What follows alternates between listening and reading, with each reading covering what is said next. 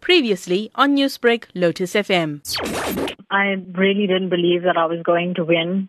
And we did the final round in, we did um, the finals in 20 rounds. And everyone else had been eliminated by, I think, the 15th round. And it was just me left. So at that point, I started to feel like, okay, did I win? Or should I not be complacent and assume that I've already won? Because if I get anything wrong now, I'm out. And I did those last five rounds by myself with every round thinking like, can I do this? Can I do this? I felt like my reaction was mostly anxiety and like nervousness. And when I got to the very last round and I spelled that last word correctly and everyone was applauding for me, I was just shocked and kind of confused. It hadn't really like registered that I'd actually won. Overall, how did you feel the competition was for you? I was very well prepared, so I wasn't worried in terms of knowing my words. What made the competition difficult was worrying about things like running out of time. If you repeat the word, you're not allowed to change the letters. What worried me was not being sure of myself, stuttering, getting nervous, getting flustered, and this competition lasted many hours and at some point I was just getting so tired.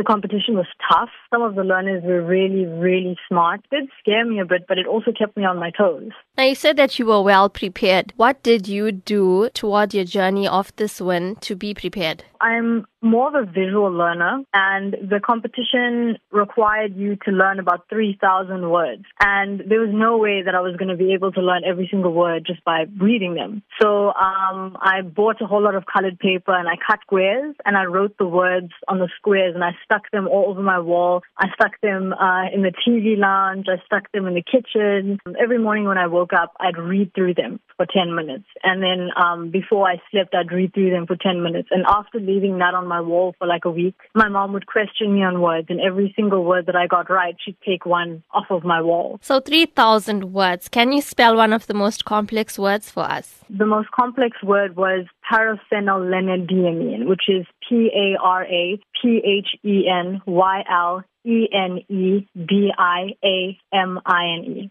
Newsbreak, Lotus FM, powered by SABC News.